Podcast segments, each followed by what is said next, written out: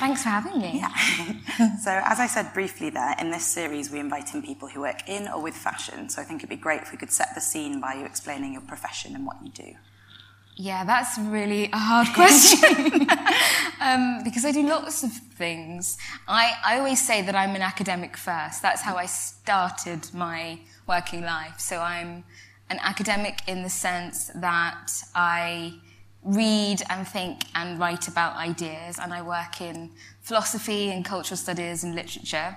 Um, and then I'm also uh, someone who reviews. I'm a cultural reviewer, perhaps. So I um, review books and shows and films as part of my living. So that means engaging with the cultural life um, and sharing, trying to describe what those things are in a really precise way, not just whether they're good, but giving you a sense of the things that you're looking at or reading um, and being able to write about that really precisely. And then lastly, I'm a broadcaster, which has been the most unexpected turn in my life. Um, and that, I guess all of those things are connected. They are about being immersed in culture and finding ways to think and write and speak about them. So those are the three things I do. Um, and in recent years, I've been writing about dress. Yeah. yeah more on many of those points later as we go along. But as we go in, you've oh, kind of set up perfectly for me there the fact oh. that your work goes in these different streams and strands. Um, even before getting to that, you look at different cultural subjects and art forms and people and places. You go from Keats to Medea to Madonna. Um, is that range of interests and expertise something that you've really consciously cultivated, or did you imagine yourself being attached to one era or area? That's amazing that I go from Medea to Madonna. that should be like the title. yeah, the title of my autobiography. Um. Yeah. Um, yeah, I think uh, um, I don't think anybody can anticipate the kinds of career that you end up having when you follow your interests. And do you know um, Midsummer Night's Dream? There's a character in Midsummer Night's Dream called Bottom, right? and Bottom um, wants to play all the parts Remember, there's a play that the mechanicals put on a play, and Bottom wants to play all the parts, and it's like really gauche of him. But I always think I'm Bottom. I want to play all the parts. Like I want to be the academic, I want to be the writer, I want to be the reviewer, and I don't just want to be writing about great classic literature. Um, I want to be writing about Madonna. And in fact, the beginning of the book, I talk about four. I picked four artifacts: um, Van Gogh's boots. Um, uh, what else? Uh, I can't even remember what else. Uh, I can remember. Um, Van Gogh's Boots, um, In the Mood for Love, the Wong Kar-wai film, the dress, the Cheong Sam in, in that, um, and what else? Oh, um, uh, the, the, the denim jacket from Madonna. And those are all sort of different art forms, and I guess different levels of art form. And I wanted to be able to start in that way to make my reader think my God, all of those things are of philosophical interest. There are ideas in all of these things, and there are ways to read and think about them that might yield something serious and interesting. Um, yeah, so I never felt I did have a career. I started as a as a, a, a conventional academic working in a specific period, but I don't know what happened. Something made me just think that the world is so much more interesting and things are connected. Mm. I think if you work in philosophy, particularly, I always say I'm not a historian. Sometimes people describe me as a culture historian, and I'm decidedly not a historian. I think what historians do is remarkable and extraordinary, but I'm not a historian. I'm someone who works in ideas. And the weird thing about ideas is that they're woven through so many things mm. across so much time. Um, and I wanted to have the freedom to work between all of those things. So yeah, you can't predict um, where you end up, but yeah. this my my work and this book does does roam mm. enormously. yeah. yeah and there's real joy in that.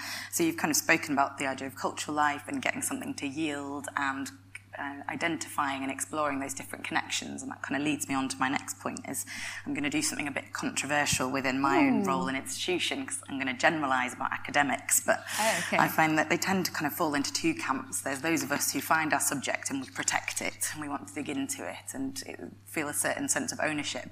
And then there's others where it's about communication and sharing and the joy is in finding the thing, finding out about the thing and finding ways of telling other people about it.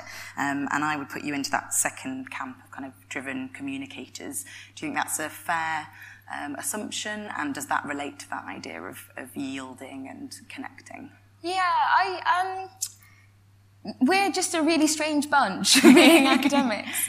Um, I think there's so much merit in working on that small thing in a very particular, precise, delicate way.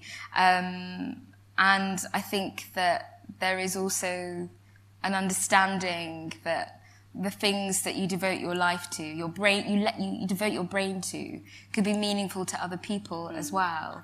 And I, um, I probably am like you. I probably am in that second category where I want to tell everybody about the amazing things I'm reading and the things that I'm understanding from them, uh, or the, the, beautiful things I'm looking at and why they're meaningful. Um, but it also seems to me something to do with being a writer. Mm particularly if you are somebody who works in language, one of the things that you want to do is pe- be able to capture your particular experience really, really precisely and in a way that makes somebody else know what it feels like to put a hand in a pocket and find something unexpected, or, as I say in my book, what it feels like to put on your warm coat, yeah. you know, the first cold day of September. Yeah, I, I know what that experience is, and I wanted to be able to write it so that anybody could pick it up. Not anybody who specifically loved clothes mm. or even philosophy or reading, mm. but could just read that and see, yes, I know exactly what that thing is. Yeah. And I'm certainly that kind of academic. I want you to see how I see the world and feel it the way that I feel it too. Yeah. I really like the idea of feelings as a communication tool and being able to relate something in a sensory level, and that's so perfect for the study of dress. And it's something we'll probably explore when we talk about the book in more detail. But yeah, that idea of cultural life and character and feeling as a function within your work is really, really strong. Um, so you're a warm and atten- um, attentive interviewer on front row, and I feel like being able to read people must be a really important part of your work. Um, I read your Queen Mary's research profile, and, oh, yeah. and academic profiles can often be quite clear cut and they list uh, you know kind of work and research areas, but yours invites people to knock on your door and says that you'll be there with a tepid cup of tea at the yes, ready, yeah. um, which I really liked um, because again it kind of sparks the idea that you're as much about connection and conversation and that you maybe want to cultivate a culture of of, of uh, exchange and things. Is that yeah. something that you've tried to pull through? Yeah, yeah. I, I always have a tepid cup of tea on the go because I'm constantly drinking tea and I'm always distracted by usually by something on Twitter or like somebody's coat walking down the corridor and my tea gets cold. I've got actually some students are here today, um, uh, which I feel very moved by. Um, and I think they did probably come to my office for a tepid cup of tea once in a while. I think um, so. Be, being a, a warm and atten- you're a warm and attentive interviewer. I think it's um, uh, I don't know, I spent so much of my life trying to be an intellectual, thinking I was a clever person. You know, I'm this person that could read really hard philosophy and understand really obscure poetry. And then I sort of worked out that actually I'm not that clever. All I am is I'm quite a good listener. And that, makes you a really good broadcast, that makes you a really good teacher because you allow the, the person in the room with you to have a dignity and to your attention says to that person, and it's with, the same with objects too, when you attend to an amazing cerise coloured jumpsuit, your attention says to that person, to that object, you are infinitely interesting, and there is, there, you are infinitely interesting and complex, and there are ways in which you are trying to be understood, and I'm going to do my best to understand you. So, yeah, being warm and attentive, I think, is like an intellectual strategy. Mm. I think in the end, clever people are the ones who are good listeners. Mm. Yeah. And having a warm, I mean, you know what it's like. When you're interviewing somebody, you want them to, um, you want to get under their skin. Um, so much of my book is about getting under the skin yeah, of clothes, absolutely. what the people are like underneath the things they wear and what service their garments, their objects are doing for them. And when you interview someone, you want to find out what really makes you tick.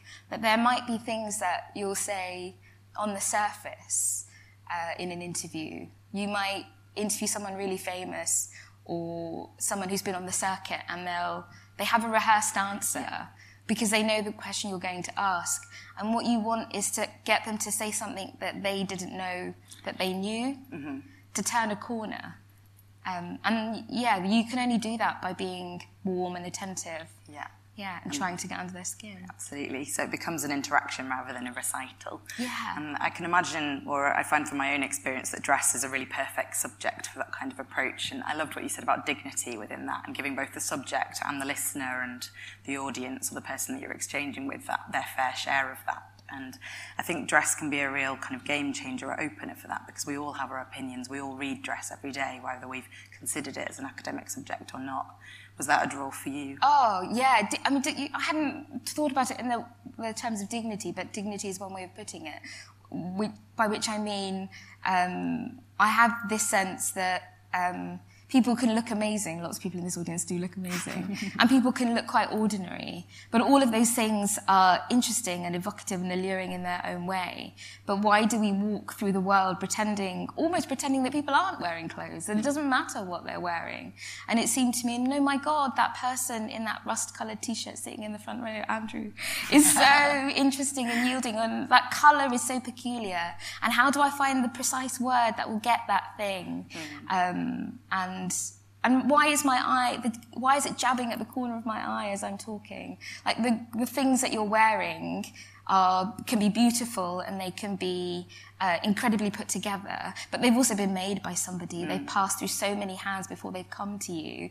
And now in this moment, you're wearing it and somehow I'm seeing it. And in that moment, I'm susceptible to you. I'm saying I'm responsive to the person you are and the thing that you're wearing. And that thing deserves a kind of dignity, the dignity of my attention and my language, which is what I wanted to do in writing a book about clothes, yeah. which everybody wears and not everybody thinks about. Yeah, again, I love the application of language and the role of writing in the communication.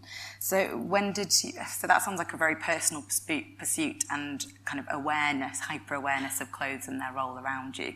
When did that translate or kind of evolve into a professional interest and a research subject? Yeah, uh, it, it happened.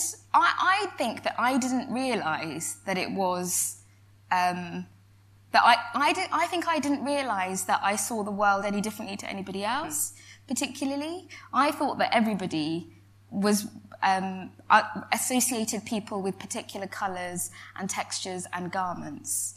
And I think lots of us do, but when I started this project, I realized no, that my, my memory is really peculiar. Mm.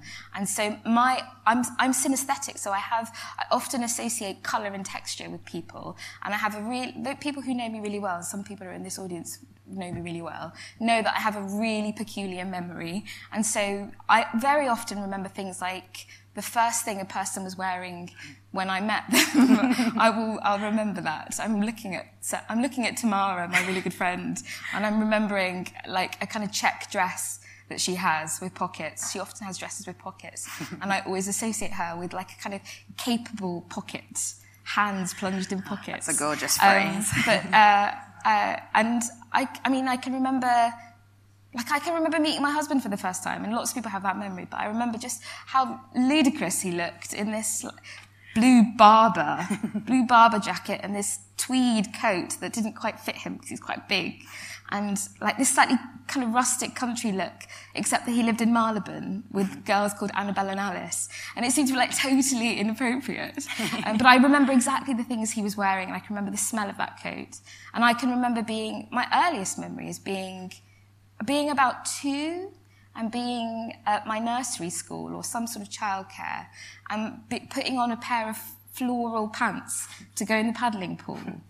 Um, all of my memories, early yeah. memories, are, are, textile based. And that's something to do with how, the way that my senses work and the way that my brain is wired. And that meant that I started to gather all of these ways of understanding the world. And when I started to write a book, I wanted to write a philosophical book about our experience of the world. It's called phenomenology in philosophy. That's the kind of discipline I work in. I'm interested in how everyday experience is important. And it seems so obvious to me that the way that I encounter the world is very often about texture and colour garments, mm. and that I could write about that. That my whole life was about people's clothes in an embarrassing way that, you know, I couldn't help but comment on what you were wearing when I met you. And, and I would try to stop, but it was there in my head. Yeah. Yeah. An enduring drive, and it's a brilliant product of it with us here today. Um, I really enjoyed an article that you wrote, and I feel like, again, it's a fitting context in which to bring it up on what we wear in the underfunded university. um, and within it, you talk about a kind of conflict between the archetype of the academic um, and, you know, elbow patches and certain forms of tailoring with to the uh, the busyness and the stress and the low pay of some academic roles and things. Yes. And I really enjoyed uh, reading that, partly for the wit, and I think the wit in your writing is really clear. And you talk about feeling a lot, but you also evoke feelings in your reader. But also because I think a lot gets said, or it certainly does when you work at a uh, fashion college, about the way that students dress and the way that students use their clothes to kind of embody the experience of being a student. And yeah. I definitely think on Freshers Week you can see the pilgrimage element of I finally got it here and I've made it to fashion college or art school yeah. and here I am, I'm living it. Um, do you think that academics go through a similar mindset? When the, were, did you become more conscious of your own clothes when you were writing this?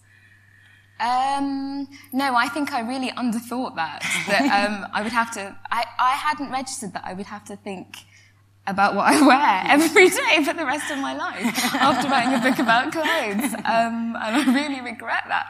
Um, but the, I do think that thing about, if you teach, if you're, uh, uh, I, Frances Corner, who's the head of this college, the outgoing head of this college, is a really important person to me, and I know you've interviewed her too for this yeah. podcast. And I remember when I first, Frances wears amazing kind of black She's a big Yohji Yamamoto fan, tailor, black tailored outfits, suits often. She's incredibly stylish and um, one of the most wonderful people in the world.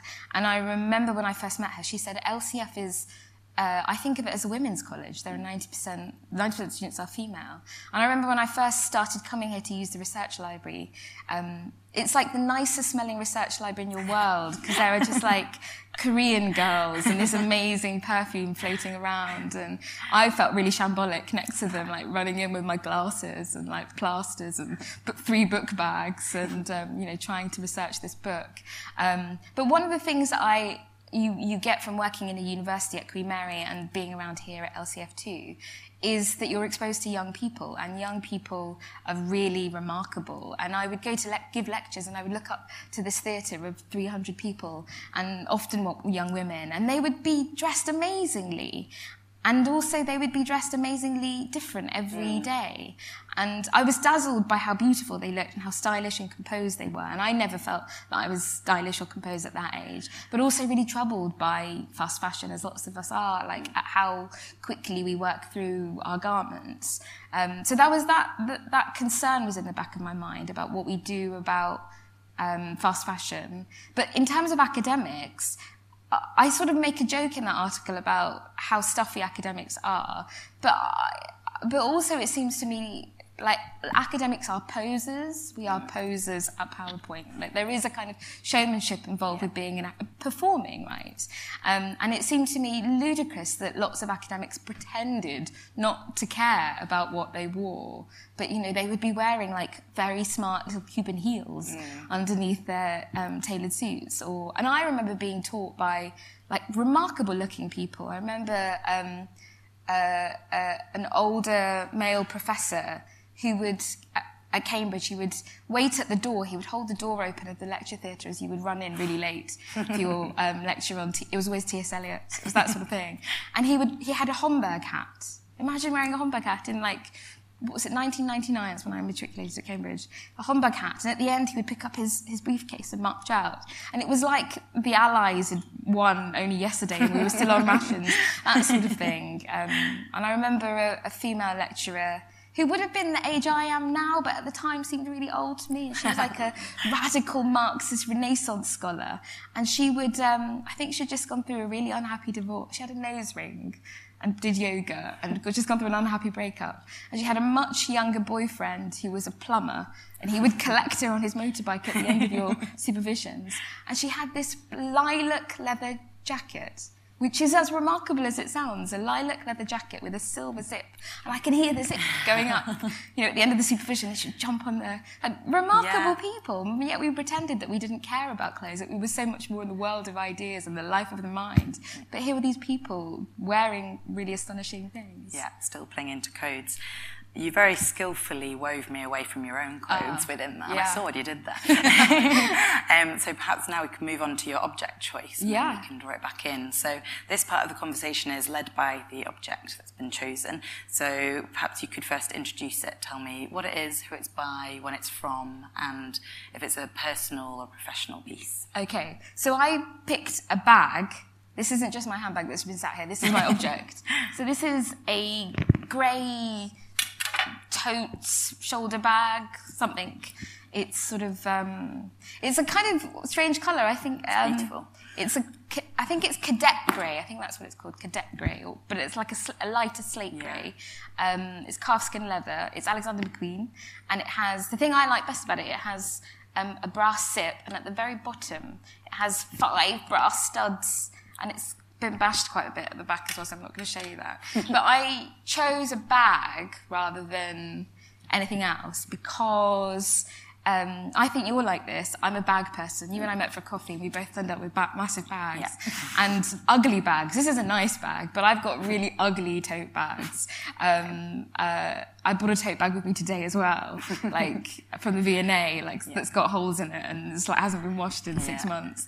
Um, and I bought this really beautiful bag about about two years ago. I bought it second hand, um, partly because I'd been writing about McQueen in my book, and I didn't write about very many designers per se, but he, I, him I wanted to talk about because he's more than a fashion designer for me. He's a fully realised person and a thinker. Um, he's a really fascinating, difficult person, and I wanted to write about his vision of womanhood. So McQueen was really important to me, um, and I wanted to pick a bag because. Um, there's a moment in my book where I talk about the kind of person I am, and I am the kind of person who um, cat takes lots of bags wherever I go, stuff them full of inappropriate stuff, and yet can never find the thing I need. um, and that is my life every day. I'm constantly like rummaging in a bag. Like if mentally, if any of you think of me, that's how you should think of me. Like just furiously looking for a pen, a key, a lipstick in a bag. And it seemed to me not just like a quirk of my character. It just seemed to me to say something about the, the kind of person you are, the world into which you go, how prepared or unprepared you are for it, and your efforts at, finding the resources you need in a moment. Um, yeah, so I picked a bag and I picked a McQueen bag. Yeah, Yeah. that was great. I like the searching through because before you spoke about searching for links and connections Yeah. and, and meaning, and then and then now you kind of applied it to a more practical purpose of hunting through for the, the, the aids that you need to get you through the day. I wanted to touch on the element about McQueen as well, because yeah, I- it was really struck me how often he came up in the book, and quite a lot of the time in the book, which again we're going to talk about in more detail shortly, um, you talk about the feeling of fashion and of putting Yeah. something on and that sensory element. And with McQueen, a lot of the segments that you kind of quote him in, um, it's him talking about how he wants a woman to feel when he, they wear his designs, but also how he wants other people to feel. He wants the viewer to be intimidated and for them to read the wearer of his clothes as a certain kind of woman and for that to be empowering. Um, and that really interested me that, you know, clothing not just as a meaning maker, but as a, a, a prompter of feeling in other people is, uh, yeah. Yeah, yeah. Um, so two things. Um, well, let me start with the meaning-feeling distinction that you drew out, and then I'll get back to McQueen. But um, I, I think there is a way of reading fashion, particularly and clothes, um, as meaningful or about meaning or meaning things, garments meaning things, and in a way, my book kind of is a riposte to that, whereas it's like angles to that. I think um, I'm, I'm not that interested in the psychology of clothes. Sometimes people think that that's what I'm doing, a kind of psychology of clothes, but I'm not that interested in the psychology of clothes. I think other people do that really, really well. And I'm not a historian that's thinking about the historical meaning. You're right that I'm thinking about what it feels like to. I had to promote my book to a bunch of booksellers B, my editor, is here, and she sent me to this mad collection of booksellers, and they were trying to work out what the book was about. And I said to them, talked to them about the putting on the coat on a winter's day, and I could see them thinking, oh, it's about women's stuff. And then I was like, no, remember that feeling when you go into the pub and you've ordered this delicious thirst quest- quenching pint, mm. and you put your hand in your pocket to pluck out the two pounds or the three pounds that you need to pay for it and you don't find it there and your heart sinks and you remember you've left your wallet at home and that moment. Mm. That's what i'm trying to get and i could see that that's the moment where they got it the feeling of having a pocket and the feeling of when your pocket fails you and then, and I could see that was the eureka moment, they got it. But then they said, oh, but which pubs are you going to that you can pay for a pint for three pounds? And I was like, yes, that is, yes, that, that is- somewhere. that is the point. Yeah. So I I wanted to write about the feeling of stuff because I thought everybody could engage with that, even if they Mm. weren't interested in fashion per se. That that everybody had that experience of putting something on, or the feeling of um, not having what you need in a particular moment, or needing to get somewhere and not being able to do so in the right. All of those things, those feelings were really important, and I thought everybody could relate to that. And McQueen, he does come up everywhere in the book. I tried to be restrained about it because I didn't want it to be a McQueen book. And there have been such tremendous McQueen books in recent years and amazing McQueen scholars at LCF too who've been really inspiring to me. Um, Yohji Yamamoto is the other designer that comes up too for me because what the most interesting fashion film of all is the one by Wim Wenders about Yohji Yamamoto. Never mind, Devil mind, Pra- uh, Devil, uh, whatever, Prada, Pra- Where's yeah. Prada? the Yohji Yamamoto film by Wim Wenders is the, the best fashion film ever. But McQueen, I think he's a really difficult person for lots of people. But uh, he is about tooling up women, um, about making them feel formidable, and he's also about the vulnerability of women. About so one of the dresses I talk about is a, a green and bronze lace dress that looks. I say I think it looks like it's caught the edge of a candle, that it's burnt, and that. Um, this sashaying model is on a precipice, and that um, there's something really vulnerable about this woman, that she's been violated in some way. And I think people find McQueen really uncomfortable for that reason, because of what he seems to do to women. But I think I see that he identifies with women. He identifies with the vulnerability he sees in women. Um, and I think one of the really difficult, perverse things he says, or he means, is that being a woman is often about being a victim or being subject to certain kinds of violence, if not violence itself. And if that happens to you, then one of the ways you can respond to it, and maybe it isn't a healthy way to respond to it, but one of the ways you can do is wear that experience of vulnerability with a kind of defiance. And he sort of says, I think he says something really difficult. He says that there's nothing anybody could do to you worse than you do to yourself, which is a really awful thing to say, and yet also weirdly powerful. And he says that because he's been a victim. He understands what it means to be subject to violence. Um, so I see like this profound identification between the women he's imagining and his own experience, and that makes him a really profound, as well as you know, a brilliant mm. designer for me. Yeah. Yeah, I like the kind of the agency of making something that could be adornment into armour and the assumption or again the dignity and respect that you're in effect offering the wearer that you think that she knows what she's doing and she knows how it's going to make her feel when she puts on that garment. I think Yeah. it's interesting. Within that you spoke about vulnerability and that links back to your earlier point of I loved what you said about when your pocket or when your bag fails you and that's something that comes up in the book and it particularly comes up in the chapter on um, pockets, purses and handbags and suitcases I think it is. Yeah. Um, and the idea of we have clear codings around clothes, and particularly in, when it's someone that you're intimate with and close to, you have anticipations of what they have, what they wear, where they wear it, and why, and what might be lurking within their handbag. And therefore, sometimes those items can be really disorientating when someone wears something that you don't think matches with them, or when there's something. Um, yeah, beyond those boundaries with them. And I think that's really beautiful describing and relate it with to uh, some personal relationships and to it. So you've spoken about disorientating yourself, but that can relate to those relationships as well. Um, so perhaps from here we could have your extract from that Oh, chapter, please. okay. Speaking of storytelling and purses. I'm going to give you a reading. Um, and this is the chapter on bags. Yes, please. Uh, uh, 276, I think it was, isn't it?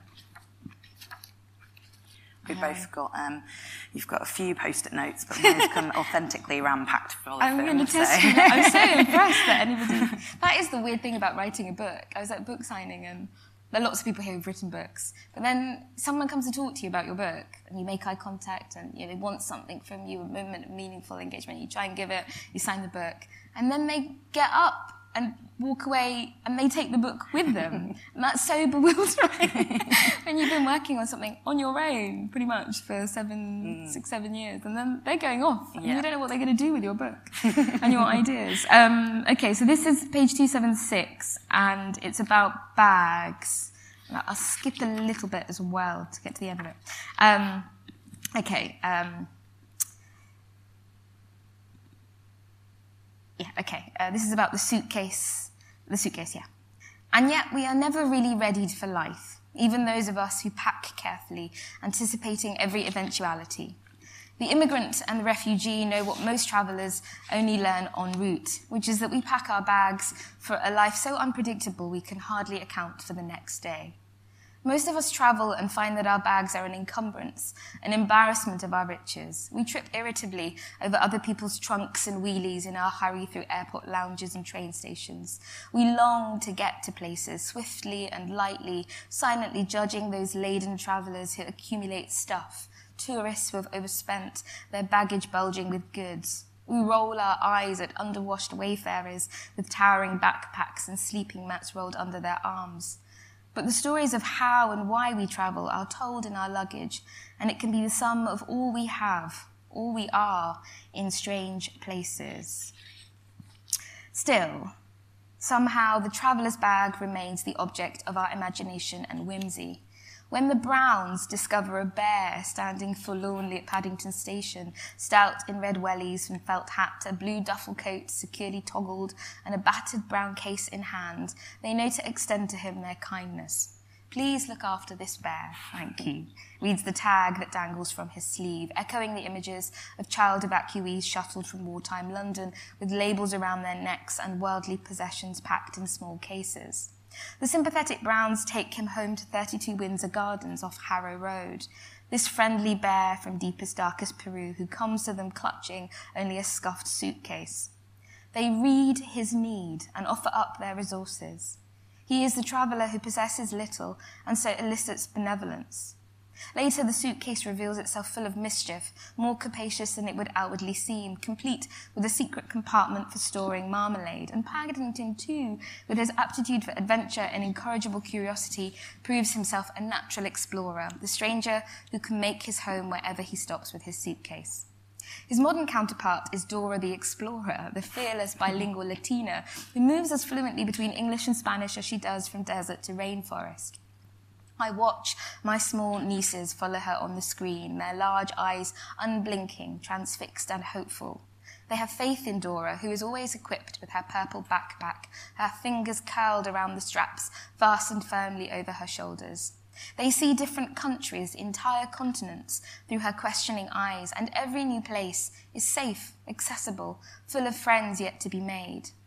Dora capably navigates the globe, collecting objects and allies, solving puzzles, and fending off Swiper, the thieving fox.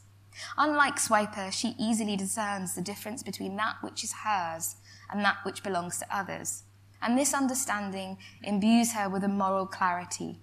When she sets out on her quest, she winningly invites the viewer to join her. But Dora already has everything she needs to get to her destination. She has wisdom and unfaltering confidence. She has the fearlessness of the curious child whom she herself is designed to address. Paddington and Dora are light travellers, beloved by children too small to own much stuff, and yet young enough to store deep, internal, imaginative worlds. Not worldly enough to worry about money, and yet prone to prize their few possessions. Their rummaging fingers are barely capable of steady grasp and are connected to a faculty of memory too underdeveloped to recall most acts of storage. And so they might remind us that what we place in pockets and store away in suitcase, suitcases matters nothing really, that all things we own are easily lost, outgrown, abandoned, discarded along the way. What counts is not that we keep such things at all, but that we come to learn that the world will make demands of us, that we might need to dig deep and call upon our inward resources, be readied for when that moment arises, knowing that we will not be found wanting. Gorgeous. That really gave us a really gorgeous glimpse into the book and to the different strands, and again, the feelings and the preparations that allows you to denote. Um, so perhaps from there we can weave into looking at it in more detail. So, what was the drive behind writing the book?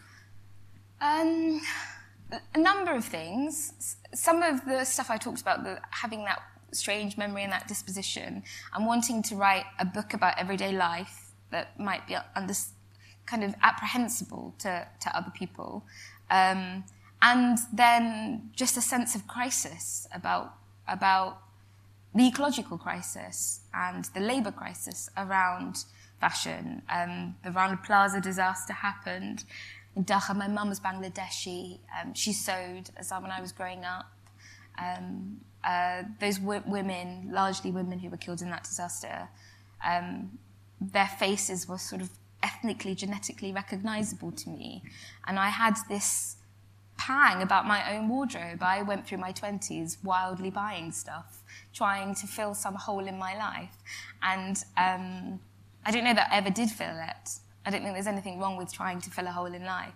But I was overcome by this sense of deep, profound guilt about how much stuff I'd accumulated and what to do about it.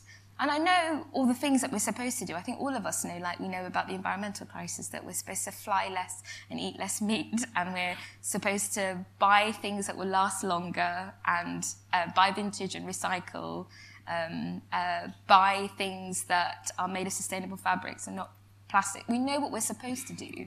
We know what we're supposed to do. But I don't think that we know why we should do it in a funny way. And I wanted people to think, about the place of clothes in their life. And if they could care about the things that they wear, then maybe they would care about the people who made them mm. too. I wanted to, to say that in the book, almost, almost quietly as an aside. Mm. Look at all these places in culture where clothes are. They are everywhere. They mean something. How profound, serious, funny, powerful, loaded, freighted with love they are care about our clothes, let's care about the people who make them too. So that is sort of the compulsion of the book. Yeah, that's yeah. fantastic. So feel more, think more, take more responsibility. So yeah. call for action as well as for feeling.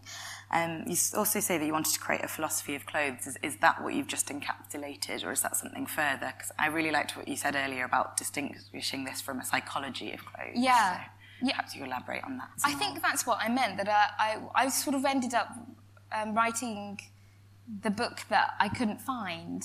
And I spoke to lots of people at LCF and in fashion studies um, and in philosophy. Uh, and they were doing really amazing, interesting things histories of fashion, sustainability, and the ethics of fashion.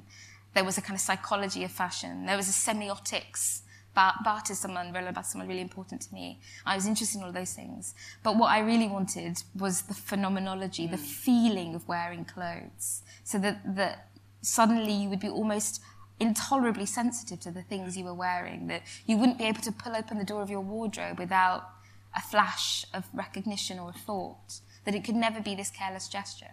And that book wasn't there. I mean, there were books that I liked, but that book wasn't there. And I thought, that's what I wanted to do. And also, philosophy is the most interesting discipline to me. It's, you know, the place where we wrestle with the most profound ideas. And it's a hard discipline. It's the hardest discipline. And I thought, why not use the hardest stuff I've ever read in my life?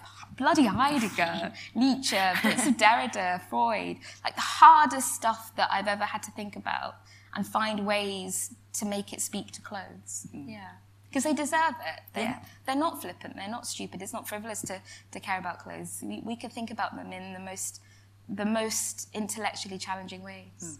So again, dignity and reapplication and connection.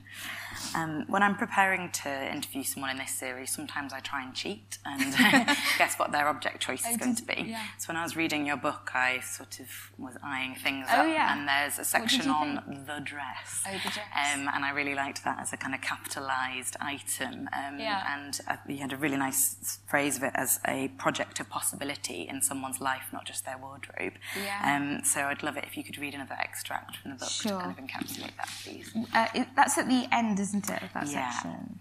Let's find it. Uh, oh, I, apparently, according to my notes, 77. Oh, thank you. Yes, okay. So this is after actually talking about very hard philosophers. Sonia, um, Hélène Cixous talking about Sonia Rykiel dress and how the perfect dress for Sonia uh, for Ellen Sixou is a Rykiel dress, and it's about it should make you feel like you're stepping into water, that you're dressed in water. She says. Um, so um, some of us own such a dress, an exceptional thing, lovingly preserved and only carefully exposed to the light of day. Others of us reach for its possibility and find in every new purchase a pretender, sensing it forever slipping from our grasp or gaze, like the faces of the dead that come to us only in dreams. Perhaps the power of the right dress must of necessity come only rarely, like a hard won self knowledge, the shining truth of which cannot stand too much scrutiny, its brilliance too blinding, too perfect to bear up. Such dresses are not perfect forever dating, or wearing away over the years. But while they last and while they fit, we feel in them as though we could tilt the world. My own dress, a filmy grey silk, knee length with luminous yellow piping all over, slanted pockets low at each hip, a neckline sinking across the chest, hangs in darkness, obediently awaiting, awaiting a new awakening.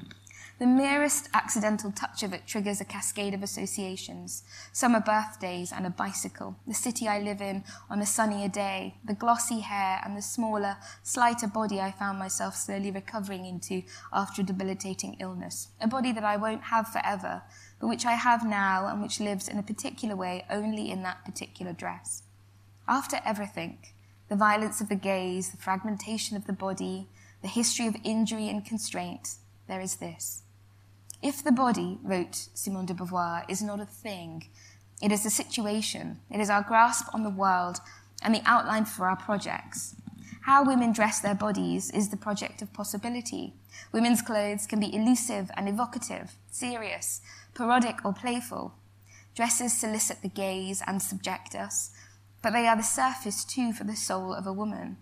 In these surfaces, women reflect on what they understand of themselves and how they wish to be understood by others. Perhaps there is no garment equal to who we are, no fold, no cut, no gaze, no look that could have the measure of this. But the challenge of dress is only to seek out the truths of the body, its variegated surfaces and sensations, the brute fact of biology, and the infinitely different ways we experience it.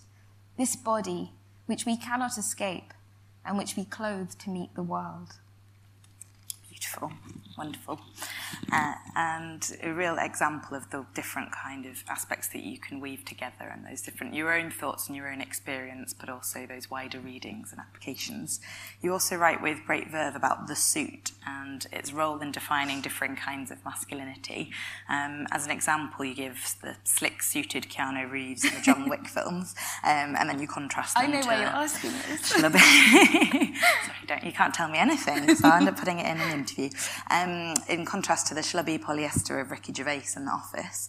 Um, so with Keanu Reeves, there's this implication that the clothes he wears and his characters have kind of embedded into your understanding of that of him as a person. Um, and I believe he's a bit of a style icon for you. Yeah, and that yeah. you recently got to meet him. Yeah. Um, I so I was interested in. Have that. I told you all? I got Reeves. um, and I was interested in that as kind of almost a philosophical or almost literary experience of analysing someone and their dress and the character that it enables them to build versus real life meeting, real life interaction. And what was he wearing and what did that make you feel? Yeah, yeah, I got to meet Keanu Reeves this year. I don't know if I mentioned it to you all several times on Twitter. Um, uh, yeah, I have to admit that it wasn't a philosophical experience, that my response was Shame. quite base in lots of ways. Um, but I have been lo- in love with Keanu Reeves since I was 12, and I got to interview him for Front Row. Actually, there's a producer, several producers from Front Row here. And um, they said, Oh, do you want to come in and interview Keanu Reeves for the program? And I was like, Hell yes. I, think, I think the producer, Tim, who's not here, he said to me, I just had a feeling that you might be the person for this job. And I was like, I do not have to revise for this interview. I'm ready. Uh, I have seen, I'd seen both of the John Wick films, which for, even for devoted Keanu Reeves fans, that is real devotion. Both of the John Wick films. And yeah, and, and I, I'm old enough to be in love with the Keanu from Bill and Ted's Excellent Adventure, and not even the Matrix generation. Um, and I do, Harper's Bazaar interviewed me recently, and they said, what's your, you know, who's your style icon? And I should have said, you know, I don't know, I should have said Cara Delevingne, or I should have said, you know, someone, you know, I don't know, someone was serious, Elsa Schiaparelli. I should have said, you know, something dig- with dignity. But I said, no, Keanu Reeves in Bill and Ted's Excellent Adventure, because he wears that black leather waistcoat and those baggy shorts. And he just is Keanu. Like that vision of him looking doleful outside the Circle K when the time machine lands It's just seared into my memory. But when I met him, he I mean, he was not disappointing because uh, that I said to my. There's your lead quote. I, I said to my husband that morning, who's very handsome and here, I love you, Craig. But that morning I said to him, I just packed my bag and I said, this is it. I'll see you. It's been lovely knowing you. I won't be back.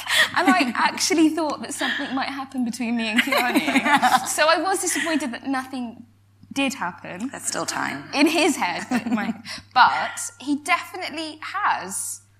The room feels different when he walks into it. I mean, I think it's the first time I've met somebody with that kind of celebrity power, like vibrations ripple from him. And he has a very, he was wearing like a, a black blazer with a very thin pinstripe and one of those slightly gothy me- metal t-shirts. Um, and he had very bad shoes, I remember. And he's and slightly lank hair, and he, but like incredibly sort of otherworldly.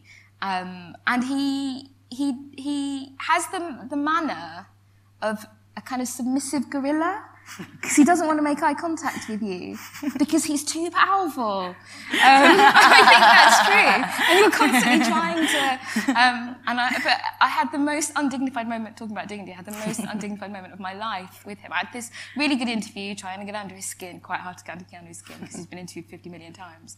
But at the end, I thought it was all going really well. At the end of the interview, I really let myself down because then I was like, Keanu, I'm just going to give you a copy of my book because you're in it. And um, and I because there is a line about the John Wick suit suits and how um, in, invincible the John Wick suits are. And, uh, and he did that really polite celebrity thing where he took the book and quietly handed it to the, the PR person no. behind him. and you're like, oh, I was just so mortified myself in front of him. But yeah, he's, he's a style icon and yeah, I hope you all get to meet him too. um, so within that, I rather cruelly made you give us some rather personal accounts of that experience and that connection. Um, each chapter within the book also opens with an autobiographical account, and I found that really striking in comparison to the philosophical um, and kind of literary and cultural quotations that I'll mention again in a moment. Um, was it important to you by the very nature and the kind of physicality and sensuality you've described the subject to include those personal perspectives. And also, I'd like to know how that's been as an experience, because I can imagine it's been quite exposing in some ways to be explicitly talking about yourself. Yeah. It, it, it was it important? Um, I think the, at the beginning of the book, I talk about um, how um, that I can't talk about clothes without talking about the life of the wearer. And that was the dilemma I was wrestling with throughout the writing of the book. That I wanted to talk about clothes at arm's length almost. I wanted you to be inside the clothes, to think about your own experience, to remember what it's like to put on that winter coat, what it feels like to run your hand through fur, what a suit does to you, all of those things. But I didn't want to tell you about my life. Mm. And then I thought that that was a hypocrisy and that in some way I have to bare my soul, show some skin, mm. which is what those memoir-ish vignettes are. Um, and they were really painful to write, really hard to write. I don't know that I did them very well because I'm not that kind of a writer. Um, but I also n- know that part of the argument of the, of the book, I think I could have written a book that was a memoir about my life in clothes. I think other people are doing that and have done that really well. I find them very engaging. But I think your own experience of clothes can only go so far. It's important to you in a particular way. It's not mm. necessarily important to everybody else. And one of the, uh, the things I wanted to argue in the book, which I think is different from other books, is that we hide in clothes, that our clothes aren't just about our own memories and our own experience, that very often there are things that we're trying not to say in our clothes. I know that all the time, that there are things about myself and my life that are things that I never want to display outwardly. Um, and in a, in a way, the, the only things that you have for yourself privately are the things that you don't display. Mm. The opposite of your clothes, in a way. Like your clothes are an attempt to shield and disguise you. And I wanted to write about that as a way of living in clothes too, hiding in clothes. So you get some skin, but mm. not all the skin. And it was really painful, really hard. Yeah. I think that might be quite a nice note to kind of draw a close to, actually, that I've kind of drawn out different elements of the ways in which you've exposed clothes and their feelings and meanings and emotions, but also re- referencing the title of the book, The Secret Life of, the, of Clothes, and the fact that actually sometimes they tell us less than we would originally think when we go in. So thank you, that was absolutely beautiful. Please uh, join me in thanking Shahidha, and we can go and toast her success.